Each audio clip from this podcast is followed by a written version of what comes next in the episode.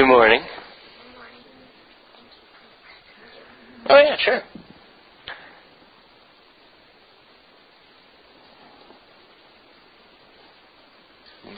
Mm-hmm.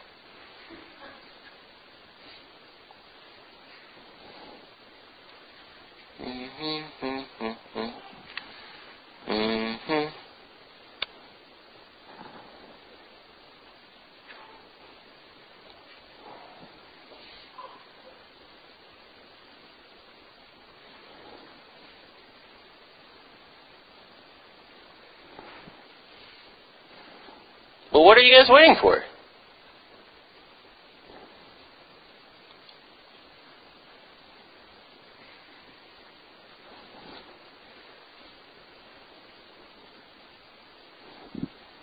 You don't even know what you're waiting for?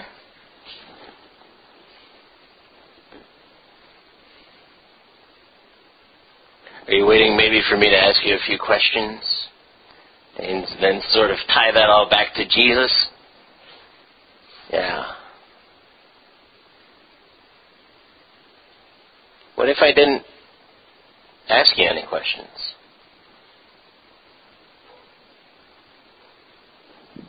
Would we just sit here in awkward silence?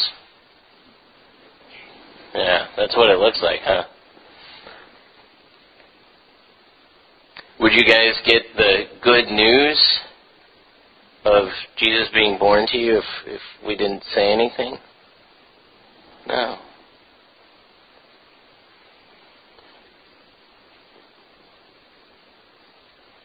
Do you think that good news is important? Yeah. Why is it important?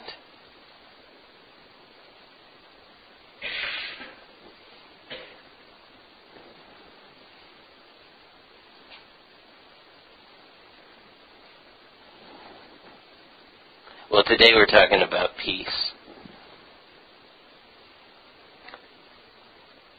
Yeah, Jesus brought peace to the world. How did he bring peace to the world? And he died on the cross. Do you think that was very peaceful for him? No. Wouldn't be very peaceful for you, would it? Mm, no.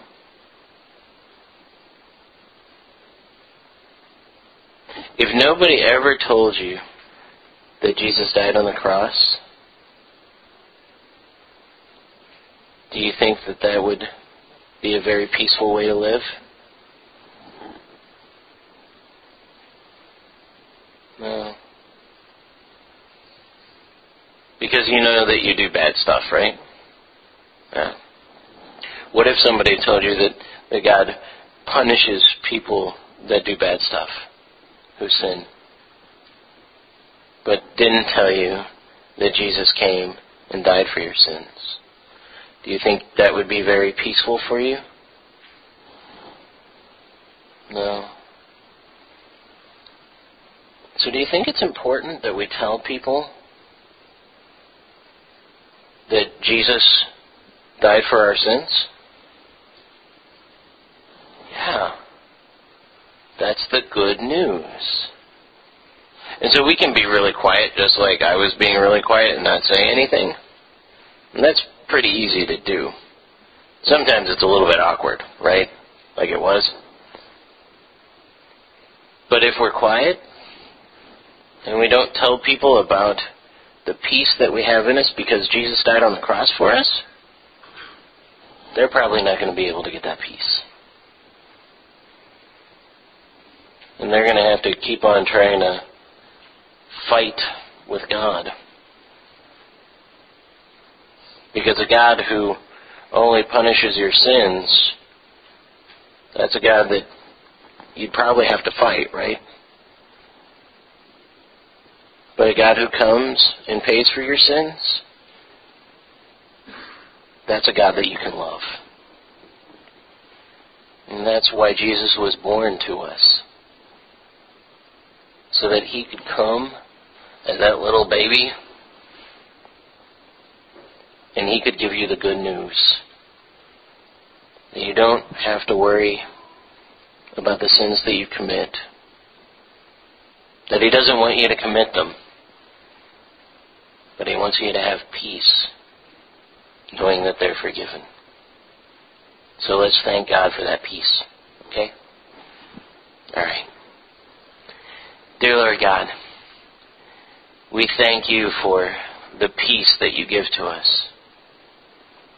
We thank you for knowing that because you died on that cross, that we can finally rest, knowing that you have paid the price for us, and that we don't have to worry that when you come back that you'll punish us, because we're at peace knowing that you were punished for us in our place.